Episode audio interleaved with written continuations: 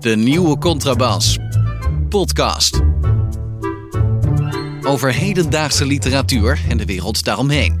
Met Chrétien Breukers, een elitaire Limburger.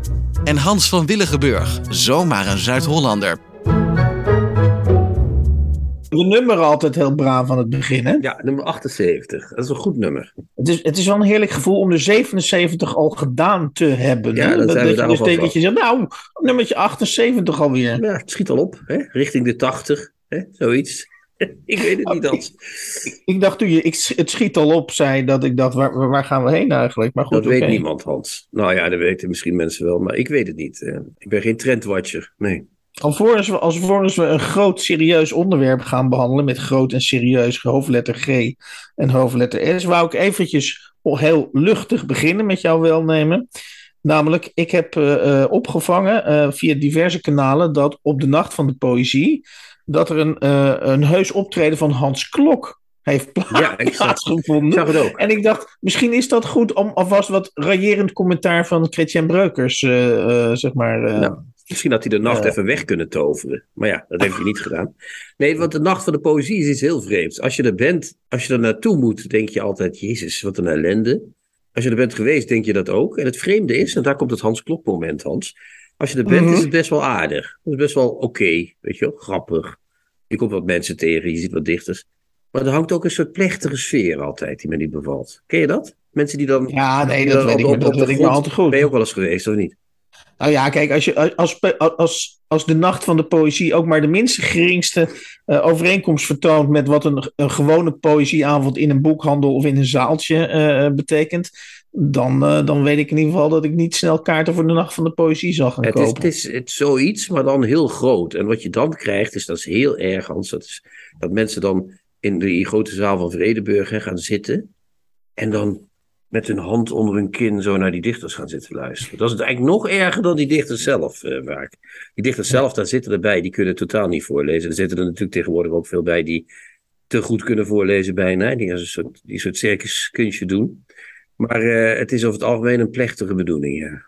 Ik hou er niet van. Dus als ik je goed begrijp, dan zitten er ook tegenwoordig eh, vanwege hun eh, vaardigheid en welbespraaktheid misschien ook dichters tussen die bij Hans Klok eh, als pauzenummer kunnen gaan solliciteren. Wie weet, wie weet. Misschien Marieke Lucas of zo, ik weet het niet.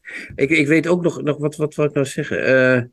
Dat, ehm, wat ook altijd heel erg is, is de aankondigingen in. in je hebt, nu heb je Esther Naomi Perkin, die ken ik niet zo goed, want ik heb die niet vaak gezien.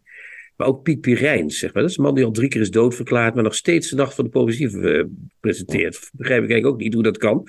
Maar eh, die eh, zegt dan altijd dingen als... hij is de stem van de Antwerpse nachtwereld. Hij heeft de Kwik en Flupke wisseltrofee al zes keer gewonnen. Hier is, dames en heren, Leonard Nolens. En dan ontstijgt er zo'n laf, klaterend applaus op voor. Het is allemaal, ja, het is, het is lief, maar ik word er niet blij van. Volgens mij is het één lange verantwoording waarom we zelf, eh, zelf nog dicht schrijven. Maar Ja, ho, dat ho, heeft er wel mee te maken, ja. ja. Eh, we gaan aan het eind eh, voor mensen, voor de poëzieliefhebbers. We gaan aan het eind van, van, van deze uitzending gaan we, dat zeg ik alvast, gaan we wel degelijk een, een, gedicht eh, behandelen of close readen. En wat voor gedicht. Ehm, dus mensen, blijf luisteren. Eh, het grote serieuze onderwerp wat ik met jou eh, wil bespreken. eh, het klinkt bijna als de grote vriendelijke reus, eh, de GVR. Dat is het, eh, ehm, volgens mij was het zelfs zes pagina's grote stuk in de NRC. ehm, over ehm, de rel, of tenminste de polemiek, die in 1980 heeft plaatsgevonden. Dus dat is echt een eeuwigheid geleden. Tussen Jeroen Brouwers, eh, toen opkomend eh, ehm, eh, eh, auteur. Hij had volgens mij Bezonken Rood nog net niet geschreven. Eh, maar was wel al bekend. En eh, zijn tegenstrever, of, eh, of, of vrij stille tegenstrever, of in ieder geval zijn target point, misschien moet je dat meer zeggen. Guus Luiters, samen met zijn companen, die destijds veel literaire kritiek bedreven in, het, hoofdstedelijke, in de hoofdstedelijke krant Het Parool. Sommigen trekken zelfs op grond van deze uitgebreide bijdrage de conclusie dat de li- literaire polemiek helemaal terug is. En de vraag is nu natuurlijk, is dat ook echt zo? Ja, je moet even wat, eh, ook nog zeggen dat het stuk is geschreven door Brigitte Kooijmans. Hè? Ja, die, dat was, die, was, ik sowieso van plan. Die, ja. Oh, sorry. En die polemiek die heet uh, de, de nieuwe revisor. Of de nieuwe revisor. Hoe zeg je dat? Revisor, toch? Ja. De nieuwe revisor, volgens mij, ja, inderdaad. Ja. 1980 verschreven. Ja, en voor mensen die, die nu in, of die, ik wou bijna zeggen voor mensen die nu inschakelen, dat is een beetje vreemd natuurlijk, maar uh, mensen die onbekend, die echt volledig onbekend zijn met de, de, de rel rond de nieuwe revisor in 1980 dus. Kan jij dat even een beetje in de grondverf zetten? Waar ging dat destijds over? Nou, we hadden dus een, te maken met een opkomende auteur, toen nog, nu dood, Jeroen Brouwers, 36 jaar oud, had al wat boeken geschreven in Vla toen hij in Vlaanderen woonde bij een Vlaamse... In 1980 was hij 40, maar was, goed, de cijfer was 40. Oh, sorry, ja, was natuurlijk niet, ik, ik denk altijd 44, maar hij komt uit 40, ja, pardon. Uh, hij was toen 40, had wel wat geschreven en gepubliceerd bij een Vlaamse uitgeverij. Dat was niet zo, ja, dat was een beetje weg. Uh, Zonsopgang boven zee was net verschenen. Uh, zo'n succes d'estime, zo'n writer's writer. En toen in 80 kwam hij met dat pamflet, de nieuwe revisor, en daar ging hij de jaren 70 literatuur ten grave dragen. Hè? Mooi, mooie datum ook, 1980. Mm -hmm. uh, en hij ging uh, een kop van jut zoeken voor de jaren 70 literatuur. En dat was Guus Luiters. Daar vond hij alles wat vies en voos was geweest in de jaren 70 in terug.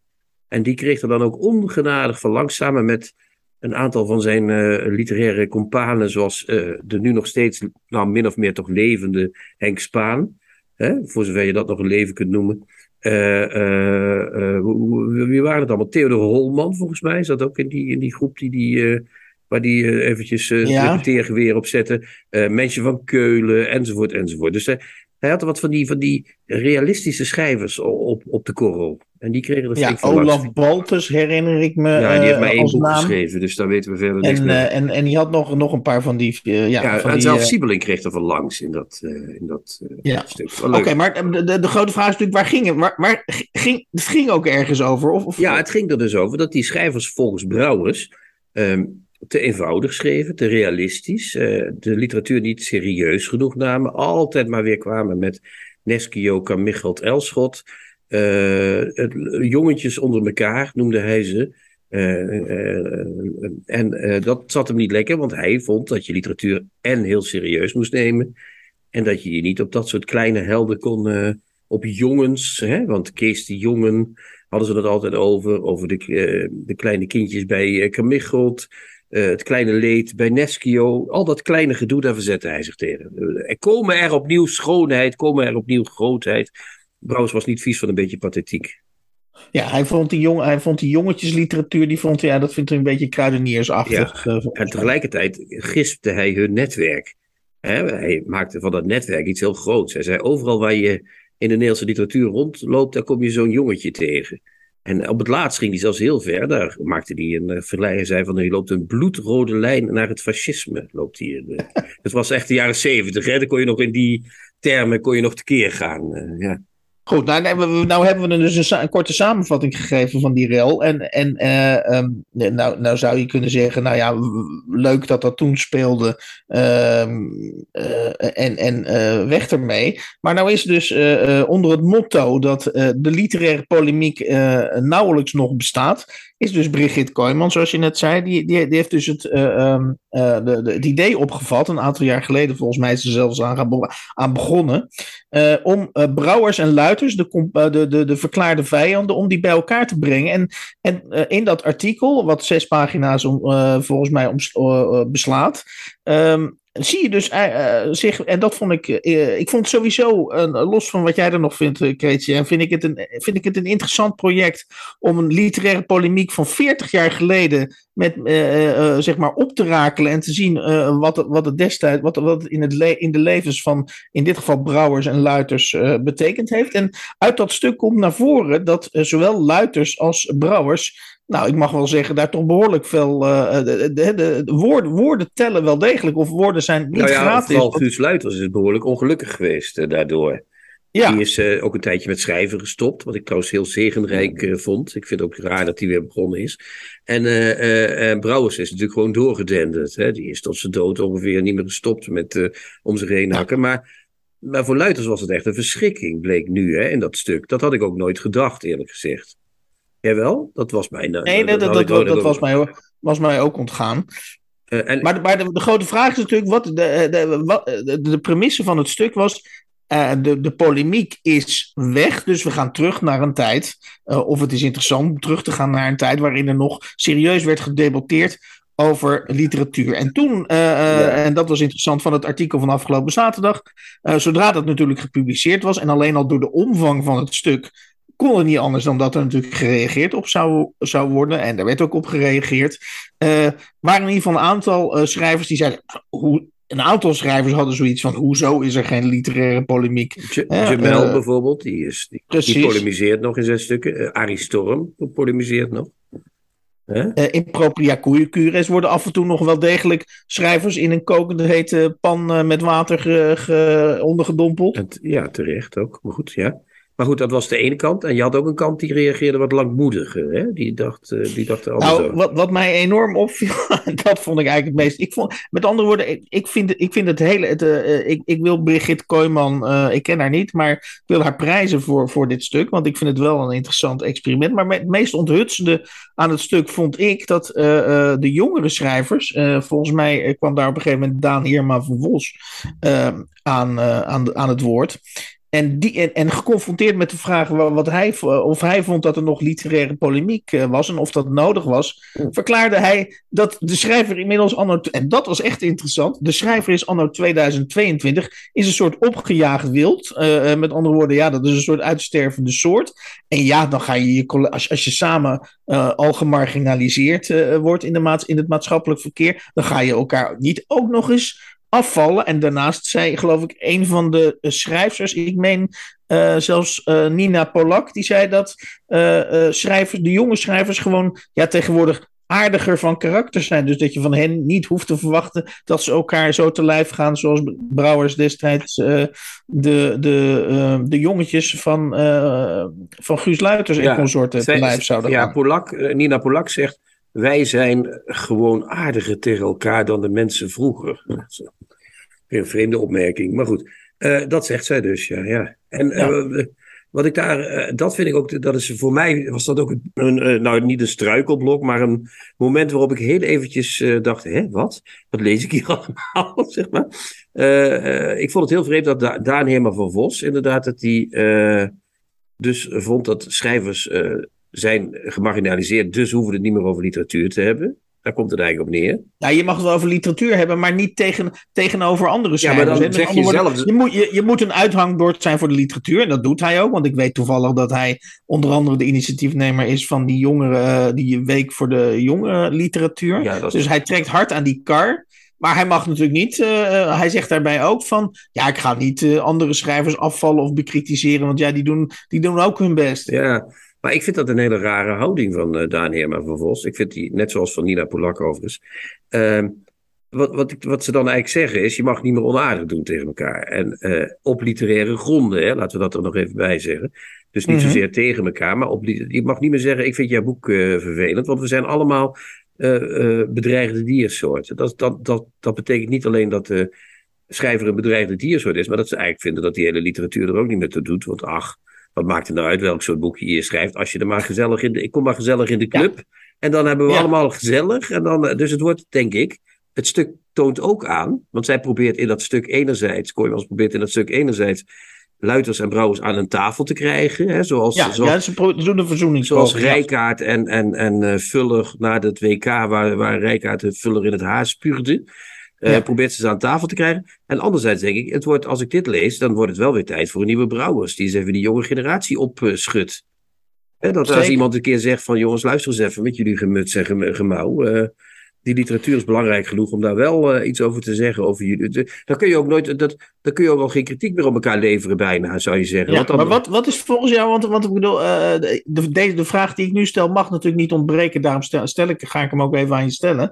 Want wat is volgens jou de, de reinigende of de, de functie van literaire, literaire polemiek in het algemeen? Kortom, waarom zou je een literatuur die geen literaire polemiek meer kent, waarom zou je die minder serieus moeten nemen? Nou, daar heb ik deze week lang over nagedacht. En volgens mij is het in die zin uh, zo dat de literatuur zichzelf niet meer serieus neemt. Als er dus in, de, in, in, in het gebied zelf uh, kritiek alleen nog maar intern wordt geleverd. Stiekem, zou je bijna kunnen zeggen.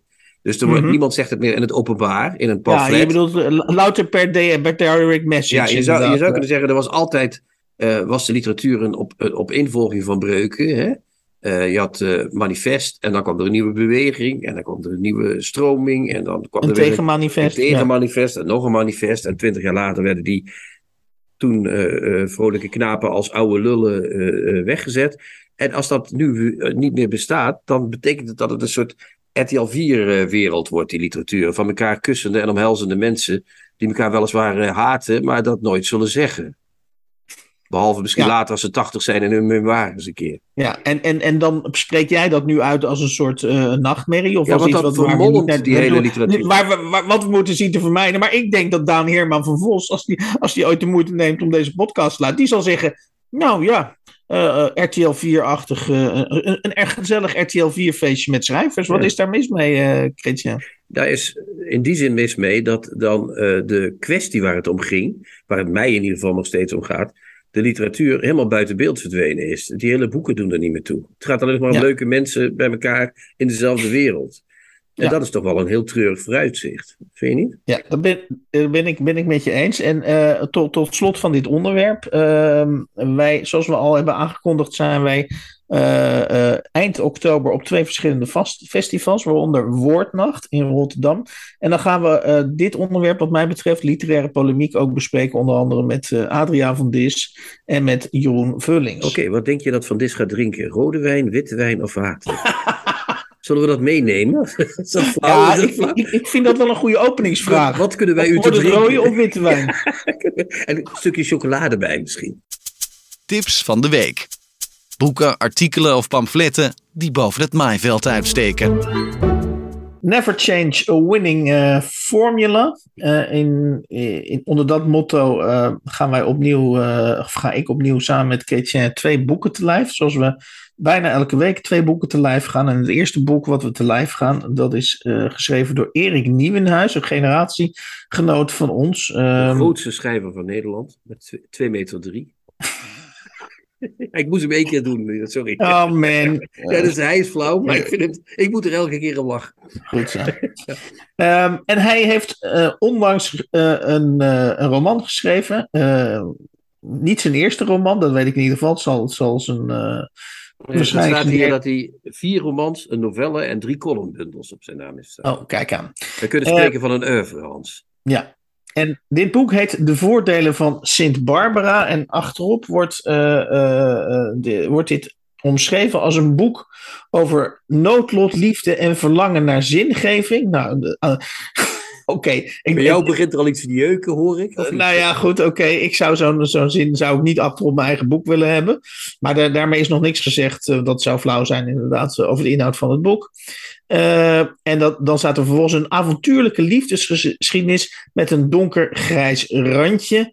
En Rob van Essen, die op de achterkant, vriend van de show, die zegt dat dit een uiterst grappige familieroman is. Ja, en dat is ook een beetje zo, toch? Of niet? Nou, ik heb dit boek. eh, Kan jij zeggen waar het over gaat, of niet? Eh, ja, tenminste, ik ga een poging doen. Dit is een boek ehm, over een kunstenaar. En die kunstenaar is van onze generatie. Hij, hij, hij komt begin jaren tachtig van school. Hij heeft ook, eh, zoals, zoals onze generatie dat heeft gedaan, hij, heeft, eh, hij roept herinneringen op aan de vredesdemonstraties in 1981 en 1983. Dus het is, het is echt een, eh, in die zin is het een, een poging, zie ik er een poging in om een bijna een generatie, onze generatie dus, te definiëren. En nou ben ik eventjes, dat is natuurlijk foei, foei, foei. Oh nee, ja, de, de hoofdpersoon, de, de kunstenaar in kwestie dus, heet Ruben Linnik. En eh, hij, heeft, eh, hij is gescheiden inmiddels. Het, speel, het, het verhaal speelt zich eh, ja, in, in deze tijd af. Hij heeft inmiddels een zoon en een dochter. Ja, Max, Noor. en Max en Noor, ja. Max en Noor. En om even aan te geven, want dat, dat, wil ik, eh, eh, eh, eh, d- dat wil ik sowieso over deze roman gezegd hebben. De eerste 48 pagina's, de pagina's waarin de hoofdpersoon Ruben Linnik nog in leven is. Sorry voor deze spoiler. Ehm, Ja, die vind ik fantastisch. Dus, uh, en om even aan te geven waarom ik die fantastisch vind. En waarom ik dus zowel de kunstenaar prachtig getekend vind als zijn kinderen. Uh, die vind ik ook heel mooi getekend zijn naar deze tijd. Uh, citeer ik even vanaf pagina 16 het volgende fragment na bijna 40 jaar in het hart van het artistieke discours te hebben geleefd, op, fiets, op fietsafstand van de kroegen waar altijd wel iemand bereid was om hem de urgentie uit te leggen van een kunstwerk waarin een tompoes en een opgezette schildpad met elkaar in gesprek gingen, vertrok hij op een uitzonderlijk koude en donkere novemberdag naar een dorpje tussen Deventer en Zutphen. De stilte overviel hem. De ontmoetingen met wilde zwijnen, vossen en vooral de jaagspinnen die zich in alle hoeken en gaten van het boshuisje leken schuil te houden, overdonderden hem meer dan hij voor mogelijk had gehouden. Hij raakte gegrepen door de emoties die, in het die hem in het boshuisje besprongen. Zijn emoties. De novemberkou, de geuren van paddenstoelen, schimmels en nat gebladerte, de eenzaamheid, de angsten en verrukkingen die elkaar in hoog tempo afwisselden afwisselden, gaven hem voor het eerst sinds zijn kindertijd het gevoel dat er nog iets te ontraadselen viel. Dat hij een kunstenaarsleven lang domweg grijnzend om de kern heen had gedraaid. Dat hij na een lange worsteling met vormen en materialen nu eindelijk zicht begon te krijgen op de essentie van zijn kunstenaarschap. Wat die essentie precies inhield, inhield, wist hij na afloop van zijn eerste half jaar op het land nog steeds niet. Ja, dat is mooi. Je zou kunnen zeggen, zo'n man die uh, in, de, in, de, in, de, in de val van zijn eigen ijdelheid trapt, hè, naar, naar een stil huisje verhuist en daar dan ook niet helemaal uh, lekker joef uh, terechtkomt. denk ik, of niet? Ja. maar je zegt al terecht, hij is de eerste 48 bladzijden is hij nog levend. Ja. Maar dan, Hans, dan is het afgelopen met de pret en uit met de koopman. dan, dan is, gaat Ruben Linnik wordt opeens dood, dood aangetroffen op de, door zijn eigen kinderen. Want ze zijn samen met z'n drie op vakantie uh, geweest. Wordt hij aan het eind dood aangetroffen op de achterbank uh, van de auto. Yeah. En, dan, uh, en, en deze, deze, dit boek valt dus wat mij betreft in twee delen uiteen. Het, het boek, of oh, sorry, het, het, deel waarin de hoofdpersoon kunstenaar Ruben Linnik nog levend is. En het tweede deel, het veel grotere deel helaas. waarin dan vervolgens gesleept gaat worden met zijn, met zijn lijk. Oh, wat grappig. Ik heb precies het omgekeerde. Ja. Ik heb, uh, als ik dat wat jij net voorlas, hè, je moet je me even ook uh, uit laten praten zo meteen. Ja, ja zeker. Uh, dat deel wat jij voorlas net, vind ik, vind ik flauw, eerlijk gezegd. Mhm. Een kompoes met een schildpad in gesprek. Dat vind ik toch satire van een wat minder niveau, eerlijk gezegd hoor. Mhm. En dan denk ik, nou, nou, nou, daar gaan we weer. Hè. De minachting voor de conceptuele kunst druipt er weer vanaf, lieve mensen. Beste Erik Nieuwenhuis. Uh, maar goed, wat hij doet in dit verhaal is het volgende. Ik heb meerdere boeken van hem gelezen. Hij vertelt op een hele kalme manier. Het gaat soms goed en soms wat minder goed. Uh, hier gaat het volgens mij goed, het hele boek door. Ik ben positief, Hans. De. Hang de vlag maar vast uit. Ehm, eh, wat hij doet is eh, eerst dat hele verhaal opzetten van die tocht die hij met zijn kinderen maakt. Dat doet hij Ja. eigenlijk om te zeggen: eh, Ik wil niet begraven worden in dat oosten van het land. Ik wil in eh, Amsterdam begraven worden. Dus hij, Ja. hij, hij maakt toch weer een buiging terug, zou je zeggen, naar, naar, naar de hoofdstad. Naar, naar zijn g- Ja, daar, le- daar, naar zijn word je bij mij nooit, daar word je bij mij nooit populair mee, dat weet Nee, je. oké, maar dat had ook Rotterdam kunnen zijn, Hans. Laten we even niet eh, op, op stedelijk niveau dit gaan uitvechten. Hij, hij wil naar de grote stad terug. Hij, wil, eh, hij heeft het ook met zijn kinderen goed gemaakt, min of meer op die reis. En dan is dat afgelopen, want hij overlijdt op de terugweg. Hè. Ze denken eerst, hij moet een beetje hoesten. Maar dat is toch allemaal veel erger dan het lijkt en dan is hij dood. Dan begint het gesleep met het lijk, letterlijk. Want ze, die kinderen die denken, we moeten hem in Amsterdam begraven. En we zijn, die komen aan in het oosten des lands, bij zijn boshuisje. En dan, moeten ze, dan gaan ze iets doen wat ze eigenlijk beter niet hadden kunnen doen. Dan gaan ze met dat lijk rondrijden. Dan komen allerlei figuren, dan gaat er een hele waaier aan figuren open. Eh, hij komt met de, eh, ze komen met de ex van hem, met een, ex, met een goede vriendin, Annex Ex, die ook in Amsterdam woont, Bobby. Dat is een beetje zo'n slonzige hippievrouw. Eh, haar vriend, waar ik de naam van vergeten ben, die weet weer mensen in de onderwereld die wel een lijk kunnen laten verdwijnen in Amsterdam. En dat ook over zo letterlijk doen. Achterop het boek staat dat, eh, staat een, eh, hoe heet zo'n ding, blurb van Rob van Dessen, dat in deze roman de beste begrafenis op zeescène aller tijden staat. Dat klopt ook, want daar, dat zit een geweldige, die kun je niet uit, vertellen, want dat is jammer, maar prachtige scène. Die kinderen, die gaan dus letterlijk met hun erfenis slepen, zeg maar. Die, die Mhm. gaan die vader rondslepen en op een gegeven moment wegdoen. Maar dan is het nog niet gebeurd, want dan komen allerlei andere verhalen naar boven. Eh, eh, en via een of andere, wat ik wel een meesterlijke satire vond, was die Babs, of hoe heet ze, die, die dichteres uh, van een dorp is. En die Ja, gaat ja, eenza- ja, ja, ja. gaat daar eenzame uitvaart te doen. En die, eh, ja, die herkent dat lijk van die Ruben, omdat die is, is weggedaan door die Amsterdammers. En daar, eh, ja, die, die weet ineens wie dat is. Zeg maar, die, die, die herkent die, omdat hij ook uit die kunstenaarskringen komt. En eh, zo krijg je toch nog aan het eind een soort hoe dan het. En eh, enfin, dat komt ook Ja. nooit uit, want hij wordt nooit gevonden. verder. Niet onvermeld mag blijven dat het, dat het, dat het lijk eh, eh, tijdens het gesleep, tijdens de eh, onderweg ook eh, in gedek, of tenminste gaat in delen, wordt in delen op. eh, Ja, als die, is, als die overboord is gegooid op dat schip, dan raakt hij ergens een voet kwijt. En die wordt apart in Denemarken gevonden. Ja. Het nieuwe huis, kijk, we gaan het verhaal niet spoilen. Dat kan nu. Nu moeten we echt ophouden, want anders Ja. gaan we alles verraden. Maar die kalme manier van vertellen zet hij in om dit te doen. Om dat hele verhaal neer te zetten. Van die Mhm. man, van die kunstenaar, met dat semi-mislukte leven, zoals we allemaal hebben Ja. natuurlijk. Hè. Beetje succes gehad, een beetje goed gegaan, een beetje niet. Kinderen, verwijdering, toch weer goed gekomen. Die ex-vriendin die nog steeds zo min of meer in hem gelooft. Die rare dichteres die er door beeld schuift. Eh, zijn ex, Eva, niet te vergeten, die nu met een of andere rijke knar op, eh, op, eh, op een of andere eilanden woont. Ja. Eh, Dat vind je, je, dat vind je geen. eh, nou, oké, je, je had het net over goedkope satire. Dit vind je nou goed. Oké. Nou ja, dat is natuurlijk ook heel. eh, dat is een, er hangt iets van cliché in, hè, als je je ex ineens met een hele rijke. dat wil ik net zeggen, ja. Ja, maar ik vind dat hij het toch binnen, de, binnen boord houdt. Dat nieuwe huis het toch binnen bo- bo- Ja. boord houdt. Mij, het, is, het, is, het boek zou je let, je zou het, en dit- dat heb ik niet vaak, als je dit, dit kun je bijna meteen tot filmscript omwerken, zeg maar. Ja. Alles hierin is fil, film, verfilmbaar, vind je niet? Nou, kijk. eh, maar jij eh, komt nu eh, met de bezwaren, nu komt de afdeling Nou, nee, maar, en- maar, dat, dit- maar, maar dat mag ook. Tenminste, dat is denk ik ook het leuke van de manier waarop wij over boeken praten. Dat we pro- je probeert er natuurlijk altijd een soort objectiverende toon in, in te gooien. Eh, zo van, eh, ik neem aan dat ik niet de enige ben die hierover valt. Of eh, dit, dit is qua structuur niet helemaal. Of hier loopt het een beetje scheef. Dat, dat, dat doen we ook. Maar het, ik sluit niet uit dat mijn lezing van dit boek heel erg met mij te maken heeft. En wat, wat, wat ik dus. eh, ik was namelijk net verliefd. Of, daar, kan, ja, daar, kan die schrijver ook niks. Daar kan Erik Nieuwenhuis niks aan doen. Maar ik was dus net verliefd aan het raken op dat personage Ruben Linnik. Ik, ik was dus echt heel benieuwd hoe, die dat, hoe dat met zijn kinderen eh, zou gaan. Omdat ik echt oprecht eh, vind dat in moderne fictie, maar ook in, in Netflix-achtige series.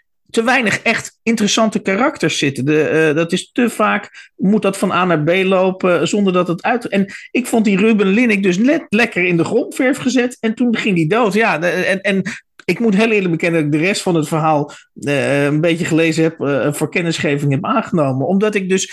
Ja, ik vond het gewoon doodzonde dat, dat ik, ik had meer via Ruben. Misschien is dat, heel, is dat heel egocentrisch. Misschien had ik meer over mezelf willen weten via die Ruben Linnik. Eh, want het is wel degelijk. Ik weet niet hoe jij dat eh, ziet, eh Christian. Maar dit is wel degelijk. In, in, in het begin zeker is het een poging tot een generatieportret. Ja, dat is het zeker. Maar het wordt eigenlijk een, een, een verhaal over iemand die we niet hebben gekend goed. Hè? Dat is wat Ja. het wordt. Uiteindelijk hebben we die Ruben Linnik niet echt gekend. We, hebben hem alleen maar, Nee. we krijgen hem alleen maar uit, uit die Maar is dat niet ook een van die enorme kinderen. open deur en cliché als we dan toch Ja. bezig zijn? Ja, dat, dat, dat we Hans- iemand niet gekend hebben? Alles is geschreven al, Hans. Dus daar kunnen we niks aan doen. Maar we krijgen die, die Linnik dus te kennen uit die verhalen van die mensen die hem goed gekend hebben. Dus die Bobby, die Eva. Nora Max. Eh, en nog wat eh, eh, die rare dichteres die daar rondscharrelt. Dat, dat vind ik trouwens, daar moest ik erg om lachen trouwens. op die- Ja, ja, zeker. zeker. Dat vond ik echt een enorme kunsttrut. Ik zal niet zeggen aan wie ze mij deed denken, maar het was echt een verschrikking. Dat wij... Maar goed, ehm, eh, dus je zou kunnen zeggen dat is een literaire cliché. Hè? Want je leert iemand pas achteraf kennen, dat is waar. Maar ja, dan kun je Mhm. driekwart van de boeken meteen op. Nou, meer dan Ja. driekwart. Dan kun je 90% van de boeken meteen. Maar ik, ik vind het bi- binnen zijn. eh, eh, binnen wat hij doet, hè, dus hoe hij het ge- aangepakt heeft, vind ik sterk. Ik heb ook hier en daar. Ik deel.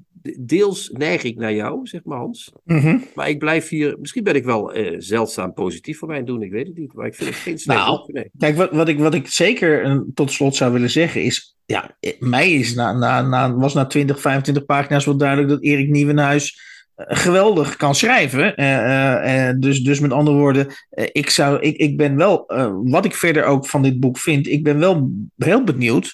Eh, ik- zou dus misschien stiekem wel die Ruben Linnik eh, eh, weer tot leven ge- gewekt willen zien. Maar goed, oké, dat is een beetje egocentrisch van mij gedacht. Misschien een prequel dat hij kan schrijven. Ja, Maar, uh, maar ik, ik, vind, ik ben wel heel benieuwd, uh, naar aanleiding van dit boek, uh, want hij, ja, dat hij heel goed kan schrijven, dat is me duidelijk. Ben ik wel heel benieuwd naar zijn volgende werk. Dus ik ja. hou, ga wel. Ik ga, dit, is, dit is echt een schrijver. Ik had nog niks van hem gelezen, waarvan ik blij ben, Chrétien, dank daarvoor dus, dat je, dat je hem op mijn pad hebt gebracht. Ja, nou, dat is mooi. Dat is, dat is ook eens leuk om te horen, Hans. Hè? ja, ik wil niet alleen maar negatief zijn. Nee, nee, nee, ja. zeker niet. Maar ik denk wel dat, ik zou in het volgende boek, zou ik, eh, maar dat gaat hij niet doen, of hij gaat kwaad erbij worden dat ik het zeg.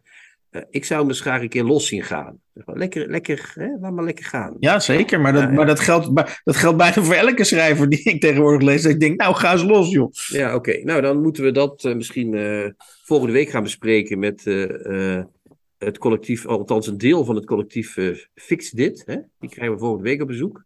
Ja, we krijgen volgende week, uh, als het goed is, volgens de laatste afspraken, uh, komen Manon Uphoff en Sanneke van Hassel in de, in, in de uitzending. En zij gaan het, het, het manifest toelichten. Um, en dat we nu in ons, allebei in ons hand hebben, namelijk optimistische woede. En heeft als ondertitel Fix het seksisme in de literatuur. En alsof dat nog niet duidelijk was, staat eronder op de cover dat we hier te maken hebben met een manifest. Ja, hebben we dat, Hans? Uh, jij, jij vindt volgens mij van niet, toch? Nee, ik vind van niet, want er staat optimistische woede. En net als in dat uh, stuk wat we net behandelden van Connors over polemiek, uh, is het wel woede, maar optimistische woede. Dus het is ook wel van die woede die niet helemaal geuit wil worden. Want dan, hè, er moet toch wat optimisme bij. Anders zouden de mensen misschien denken dat de schrijvers boos zijn die hier aan het woord zijn.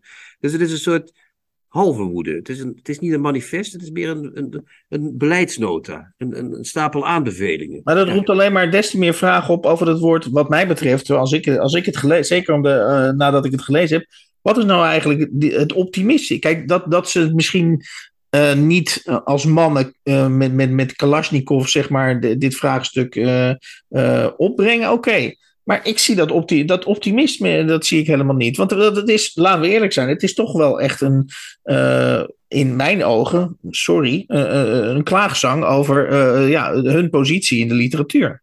Ja, dat is het enerzijds. Hè. Enerzijds wordt er gezegd, er zijn weinig vrouwen die in, in literatuur de plaats krijgen die mannen wel krijgen. Ja, en wat is het optimistische van een klaagzang, denk ik dan? Ja, maar daar, daar komen we erop, Hans. Um, wat ik heel raar vind, is dat die klacht komt van mensen die allemaal de laatste jaren heel veel in de publiciteit hebben gestaan. Of over het algemeen veel in de publiciteit hebben gestaan. Ja. Vrouwelijke auteurs die veel in de publiciteit hebben gestaan. Die dus, als je het eh, plat zou kunnen zeggen, niet te klagen hebben over publiciteit. Dat is één. Uh, dat, dus als je het hebt over de, de sociologische kant. Vrouwen kunnen de laatste jaren niet klagen. Ze klagen in het boekje over dat de prijzen nog vaak naar mannen gaan. Dat is waar, daar ben ik het mee eens. Maar je zou kunnen zeggen, nou, geef het nog een jaar of tien en er is geen man meer die een prijs krijgt. Want er zijn op dit moment zoveel vrouwelijke schrijvers die uh, doorbreken, die opkomen, die uh, debuteren. Dat, dat is werkelijk, uh, in vergelijking met toen wij net begonnen te lezen, is dat echt dat is onvergelijkbaar. Nou ja, dat, dat zou dus een reden kunnen zijn voor dat optimisme. Maar dat kan ik dan niet rijden met die optimistische dat, woede. Ja. ja, ik denk dat, die optim, dat de optimistische kant de kant is van, nou ja, we zijn er toch maar, weet je wel. Wij kunnen nu doen wat ze vroeger niet hebben kunnen doen. Dat is één. Het tweede wat ik in het boekje steeds merk is dat er een soort terugtrekkende beweging is. Uh, enerzijds zeggen ze, bijvoorbeeld Annelies van Beken zegt, ik, had ooit, ik zat ooit in een commissie die Loveling, Virginie Loveling had kunnen kanoniseren, maar dat heb ik toch niet gedaan. Dat heb ik niet gedaan omdat ik het vrouwelijke standpunt innam. En ik dacht van, is dat wel te kanoniseren, dat boek? Dus ik heb meegewerkt aan andere boeken kanoniseren. Maar later heb ik gelukkig mee kunnen werken aan een heruitgave van het boek. Denk ik, ja, dat heeft volgens mij niet zoveel met je vrouwelijke standpunt te maken. Dat heeft te maken met of je wel of niet in een groep uh, te durft te zeggen: Dit vind ik een goed boek en dat moet ook in de lijst. Uh-huh. Uh, dus uh, daar, daar zit die woede misschien in, die, die deels ook zelfwoede is, of lijkt te zijn. En die woede zou je natuurlijk weer kunnen verklaren uit de maatschappelijke positie die vrouwen heel lang hebben ingenomen, et cetera, et cetera. Maar dat komt ook weer niet helemaal.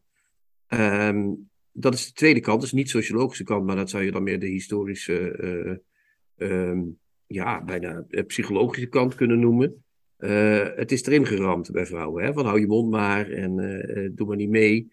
Maar is dat wel zo? Zijn deze vrouwen nog zover dat ze dat niet mogen doen? dat wordt gezegd, maar anderzijds merk je ook dat ze dat ook weer relativeren. Dus er zit de hele tijd ook iets, het, je zou het meer relativerende woede kunnen noemen, dit hele boekje. Nou, zo heb ik het niet gelezen. Want ik, ik vind dat je juist een, een goed punt hebt als je zegt van... Is, is het niet eigenlijk raar dat uitgerekend deze vrouwen dit manifest... Uh, uh, ze maken, er zijn volgens mij verschillende auteurs die gewacht maken van het feit dat ze prijzen hebben gewonnen. Dan zit, zijn, zijn er vrouwen die hebben in juries gezeten. Ja. Ze krijgen allemaal, wat je zelf al zei, ze hebben over aandacht en recensies niet te klagen. Dus, dus ik, ik, ik zou zo'n zo manifest als dit zou ik dan verwachten van, van, van schrijvers die inderdaad misschien met, met, met hun werk uh, inderdaad uh, onterecht, het liefst onterecht natuurlijk, in de marge komen. Maar ja, ik, ik, ik zie dat bij, bij, deze, bij deze auteurs niet. En daar zitten ook rare, soms rare, wat mij betreft, rare aannames in. Zo wordt er op een gegeven moment gezegd, ja, die vrouwelijke auteurs die zijn altijd maar ontzettend op zoek naar een mannelijke bevestiging. En die zijn uh, heel erg blij als een, een, man, een grote schrijver, mannelijke schrijver, iets waarderends over een boek uh, zegt. Nou, ik heb nieuws voor die vrouwen. Ik ben ongelooflijk blij dat voor mijn nieuwe roman een vrouw heeft gezegd dat het heel erg de moeite waard is om dat boek te lezen. Dus ja, ook daar, daar heb ik, daarvan denk ik van, is het ook niet is het ook niet een beetje. Ik heb het idee dat het ook allemaal een beetje van gisteren en eergisteren is. Wat zij, wat zij te berden brengen. Ja, dat, dat weet ik dus niet. Daarom is het goed dat ze volgende week even langskomen. Ja. Uh, wat, wat, wat op mij. Ja, dit boekje is uh, geen uh, manifest. Het is een samenraapsel van een aantal stukken. Soms goed en soms echt beduidend minder goed. Um, en ik, ik, ik, ik zie niet, en ze willen ook graag, dat, dat, dat heeft mij het meest ge, ge, gestoken die, die hele tijd die wens om in de kanon terecht te komen. Hè? Dat is iets wat ik heel vreemd vind. Ja. Waarom moeten levende schrijvers bepalen of ze in de kanon komen? Dat is niet aan levende schrijvers. Dan ben je volgens mij al een paar jaar dood als dat gebeurt. En een kanon is een levend iets, dus dat levend iets of met dode schrijvers. Dus uh, kanon verandert ook, weet je wel. Sommige dode schrijvers die zakken er weer uit. Ja. En, die, en er komen nieuwe bij. Je kunt dus nu vrouwen erin zetten. Dola de Jong zou je erin kunnen zetten. Maria Dermant. Ja. Uh, Carrie van Brugge. Anna Blaman. God, er zijn echt eindeloos veel voorbeelden. Uh, maar die Nel Noordzij zelf zou je erin kunnen zetten. Al weet ik niet of die zo goede boeken geschreven heeft. Henriette van Eyck, enzovoort, enzovoort. Die kunnen allemaal, dat kan gecorrigeerd worden. Dus zo'n kanon erin willen vind ik niet netjes, eerlijk gezegd. Daar ben ik het volledig mee eens. En wat, wat mij ook opviel, uh, er wordt op een gegeven moment beargumenteerd als, als, uh, uh, voor het feit dat vrouwen niet serieus genomen worden of weggezet dat worden. Dat vind ik echt onzin op dit moment. Ja, en, en dat, dat ze dus dat ze door, door, door, door niet-vrouwen en, en, en niet mensen van kleur, lees blanke of witten, dat ze als één groep, hè, dus dat, dat ze als één groep groep benaderd uh, worden. Wat mij daar dan aan opvalt, is dat ze zichzelf dus, uh, dat ze zich beklagen over het feit dat ze zelf als één groep worden gezien en dat ze dus onterecht op één hoop worden gegooid. Maar als er nou één groep is in dit hele boek wat op, die op één hoop wordt gegooid, uh, ja, dan is het vrouw, volgens mij. Dan is het de, de, witte blanke schrijver, want die wordt steeds als één monoliet van, uh, van, van, van afkeuring uh, opgevoerd. Dat is waar. Er is ook betrekkelijk weinig aandacht voor diverse literatuur. Hè? Voor, de, voor de Caribische schrijvers, voor de Indische schrijvers. Daar hoor je ook nou, niet veel over. Inderdaad. Dat klopt, dat is, een, dat is een omissie in het boek. Maar goed, dat, daar gaat het om mannen en vrouwen. Dus dat is moeilijk uh, te. Dat is in een manifest, zou dat uh, uh, niet erg zijn. ik moet even iets autobiografisch zeggen, Hans.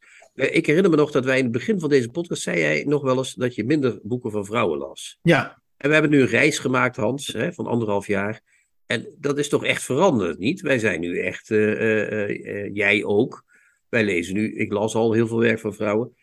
Maar jij leest nu veel meer van vrouwen dan je daarvoor deed. Ja, dus, zeker, je, zeker. Je kunt niet zeggen dat zoiets stilstaat. Het is altijd een ontwikkeling, toch? En, en dat zou dus een reden voor optimisme kunnen zijn. en ik snap dat. maar, maar, maar optimistische woede, de, nou goed. Ja. Af, en we zullen het de volgende week nog over hebben. Maar als je met een manifest komt, moet je niet met zoiets komen. Dat is, vind ik niks. Dat vind ik echt helemaal niks.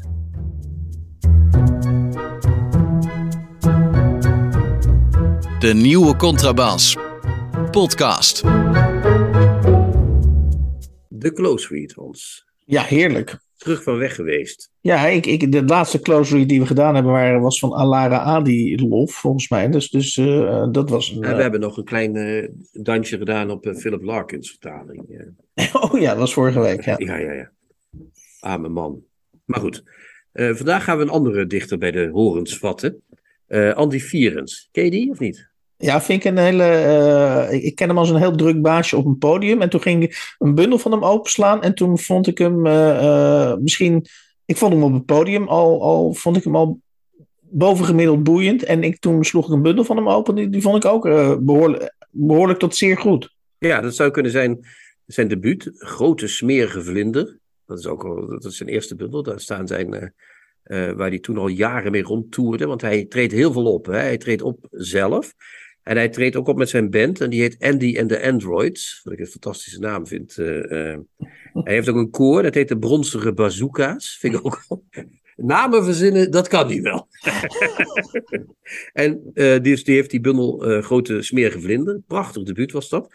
Uh, en daarna heeft hij Wonder Brass en Pepper Spray geschreven. 2014, tweede bundel. hij heeft ook een roman gemaakt. As, Astronaut van Oranje. Dat heb ik niet gelezen, moet ik eerlijk bekennen. Maar nu is het uit, dit jaar uitgekomen. een paar maanden geleden de trompetten van Tutankhamon. Ja, dus, dus al, alleen al die titels zijn al bijna... Dus bijna dat zijn al, kunstwerkjes op zich. Ja, ja, ja, ja, ja zeker. En Andy Vierens is echt een van de weinige, eh, niet de enige, maar een van de weinige dichters die en op het podium als een beest tekeer kan gaan. Ik weet niet of je wel eens gezien hebt. Ja, ja, dat zei ik net. Ja, ja, ja. ja, hij heeft eens een keer een, een, een ja, sorry. Hij heeft een keer een, eh, een hersen, eh, hoe heet zo'n ding? Een hersenaanslag? Hoe noem je zoiets? Nee, dat heet geen hersenaanslag, maar... Zo'n hersenbloeding? Hersenbloeding gehad, dat verbaast me niks als je hem bezig ziet. Mijn hemel, die gaat echt... Hij gebruikt elke centimeter van het podium en hij, hij, hij, zijn stem moduleert van enorm hoog naar enorm laag. En, en alles daartussen. Hij kan langzaam voorlezen en heel snel. En het is fantastisch. En, maar hij kan dat gek genoeg, dat zei je net ook al, op papier ook. Ja. En dat is toch een hele kunst. En uh, bij de trompetten van uh, Toetengamon gaan we naar het eerste gedicht. Dat ook al meteen weer zo'n fantastische titel heeft, namelijk Gedichten zijn gevaarlijk. Ja, en er zit heel veel alliteratie in, dus hè? Daar, daar werkt hij dus heel veel mee. Maar goed, hij, wer hij, hij, werkt natuurlijk met veel uh, truc, tips en trucs uit het handboek van hoe hou ik het publiek in mijn ja. aandacht. Hè? Dus dat, dat moet wel, want anders dan. Ja. Je moet af en toe een beetje. je bent niet voor niks een dichter. Ja, toch? maar ik zit nu al onder het bureau, handen wrijvend. want ik ja. ben echt heel benieuwd wat, wat hij in deze bundel weer ons tevoorschijn tovert.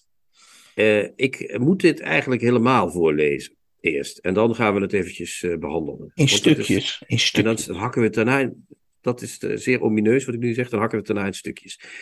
Gedichten zijn gevaarlijk. Het gedicht vangt aan met een explosie die alle lezers doodt.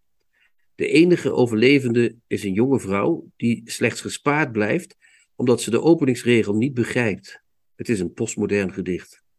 Ze wordt opgevoerd in talkshows en zit als studiogast in het journaal om te praten over de emoties die ze voelt bij destructieve vers. Hoe kon dit gebeuren? vraagt iedereen. Het had niet eens een titel. Het had geen leestekens, nog hoofdletters. En het rijmde zo schattig. Inderdaad, zegt de vrouw. A, B, A, B, C, D, C, D, E, F, E, F, G, G. Terwijl ze zich luidop verbaast over het feit dat ze het rijmschema kent van een gedicht dat ontplofte voor het zich volledig kenbaar kon maken, worden haar stappen kwatrijnen en gaan haar benen op haar armen rijmen. Haar ogen krijgen ritmiek en haar borsten zijn plots witregels geworden. Ik ben het gedicht geworden, stamelt ze. Het gedicht explodeert ten tweede male, nu als jonge vrouw. De impact kilt deze keer alle poëzieminnende kijkers. De conclusie is duidelijk. Gedichten zijn gevaarlijk. Ze horen hoogstens thuis op de dissectietafels van geharde academici. Lees ze niet als je leven je lief is. Ik ben geen antivirus natuurlijk. Maar wat gebeurt hier, Hans? Wat, wat, wat is hier aan de hand? We hebben, eh, verdomd als het niet waar is, bij zo'n uh, podiumdichter te maken met een poëticaal gedicht. Een gedicht dat iets zegt over de poëzie. Ja, ja, ja, ja. Het laat de poëzie zelfs twee keer ontploffen, Hans. Ja. Niet één keer, maar twee keer gewoon. Dus hij is nog uh, geharder dan de vijftigers of de tachtigers. Hij doet gewoon twee keer, laat hij iets ontploffen. Hij doet nog iets anders. Hij brengt het uh, Bijbelwoord van uh, Johannes in, in herinnering. Hij laat het vlees, het, sorry, andersom, het woord ja. vlees worden, letterlijk. Hè? Het Zeker. gedicht wordt een mens. Maar dat ontploft dan weer. Voor de, dat is die tweede ontploffing. Dus we zitten hier met een gedicht wat ogenschijnlijk bedoeld is om een grappig effect te bereiken. Uh, ja, ik, zou het bijna, ik zou het een spektakelgedicht noemen. Ja. Ja, een soort Hans Klok, hè? zoals bij de Nacht van de Poëzie, maar dan met uh, wat ontploffingen erbij. Uh, er gebeuren van allerlei dingen. Er komen mensen met wapperende gewaden aan en boem, alles ontploft. Um, die jonge vrouw, die, is die de poëzie of is die de poëzie geworden?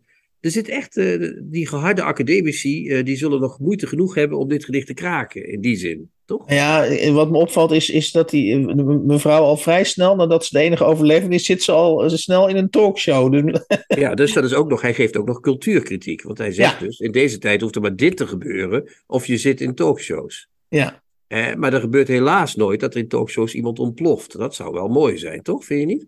ja, maar bij, bij Andy Vierens gebeurt dat dus wel. Ja. Ja, dus er gebeuren, de, eh, hij schuift twee dingen in elkaar. Hij, hij, hij gebruikt die academici die in de laatste regels eh, lees ze niet. Hè? Meid, meid die academici, die horen, of nee, hij zegt de gedichten horen eigenlijk alleen maar thuis op de dissectietafels van geharde academici. Dat Mhm. spot, daar spot hij eigenlijk mee. Hij zegt Tuurlijk. dat wel, maar dat is niet waar.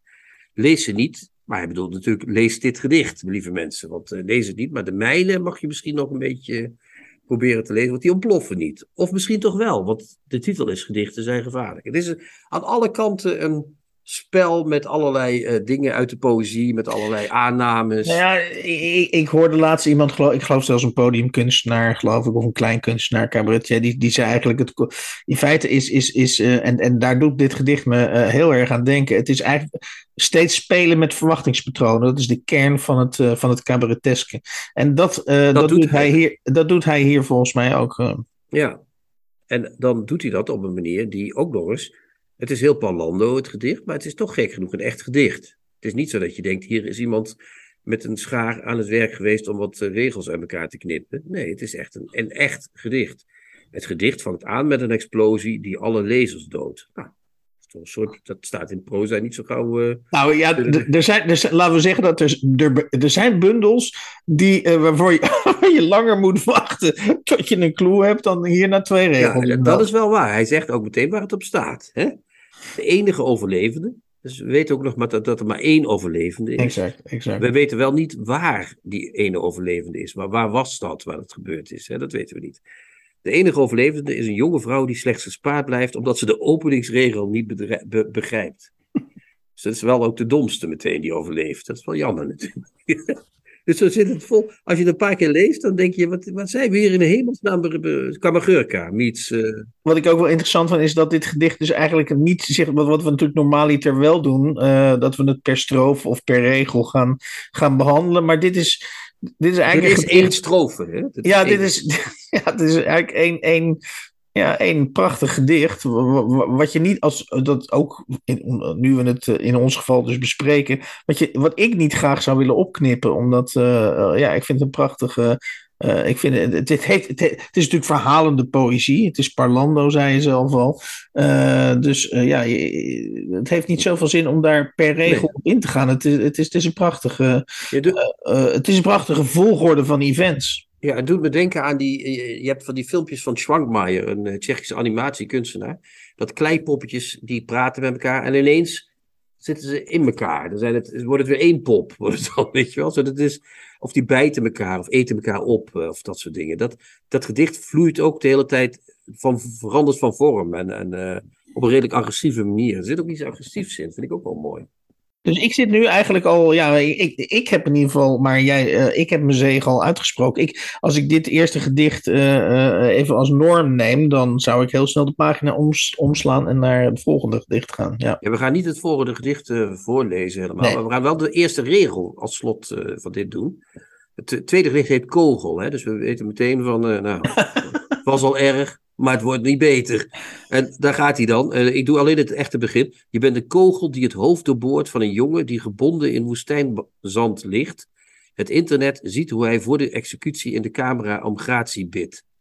Nou, dan weten we toch ook meteen weer waar we aan toe zijn, hè? ja. Kon niet Ja, ik, laat ik zo, jij, zag er kritiek op poëzie of op poëzie, eh, of, of in ieder geval op de, eh, de poëtische cultuur. Maar hij- wat mij opvalt in ieder geval aan deze, aan het begin ook weer, in combinatie met het andere eerste gedicht, is dat hij ook met, met sardonisch plezier de media, eh, Ja, een soort zeker, mediakritiek eh, eh, bedrijft. Dus het is een rijke bundel, lieve mensen.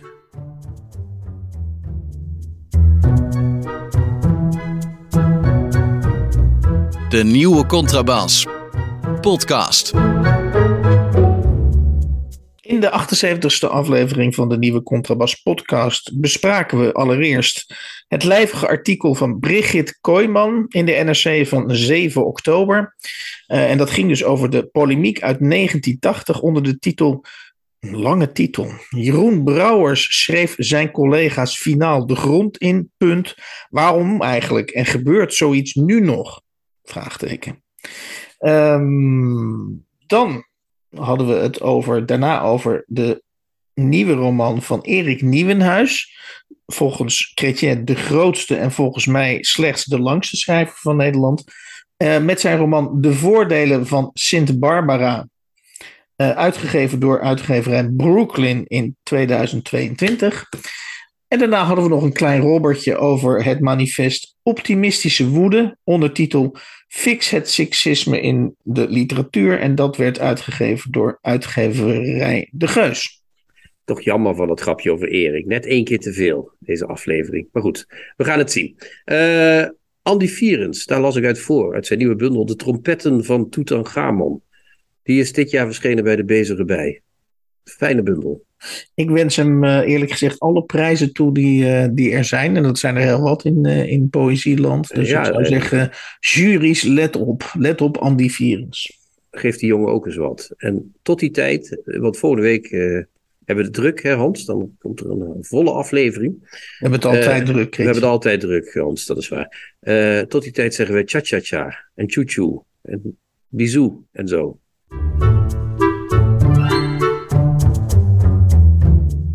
De nieuwe Contrabas podcast wordt gemaakt door Chrétien Breukers, Hans van Willigenburg en Erik Lindenburg. Kijk jij ook elke week uit naar de nieuwe Contrabas podcast? Voeg dan de daad bij het woord en word officieel supporter. Dat kan al vanaf 1 euro per week, oftewel 52 euro per jaar. Draag je ons een heel warm hart toe, dan kun je ook Golden Supporter worden voor 104 euro en Platinum Supporter voor 208 euro per jaar. En wat krijg je daarvoor terug? Dan luister je met nog meer plezier naar ons uitgesproken geluid wekelijks over literatuur. En wat je ook geeft, ga naar gofundme.denieuwecontrabas.blog. Nog één keer? gofundme.denieuwecontrabas.blog. Hup, hup, hup. Hup.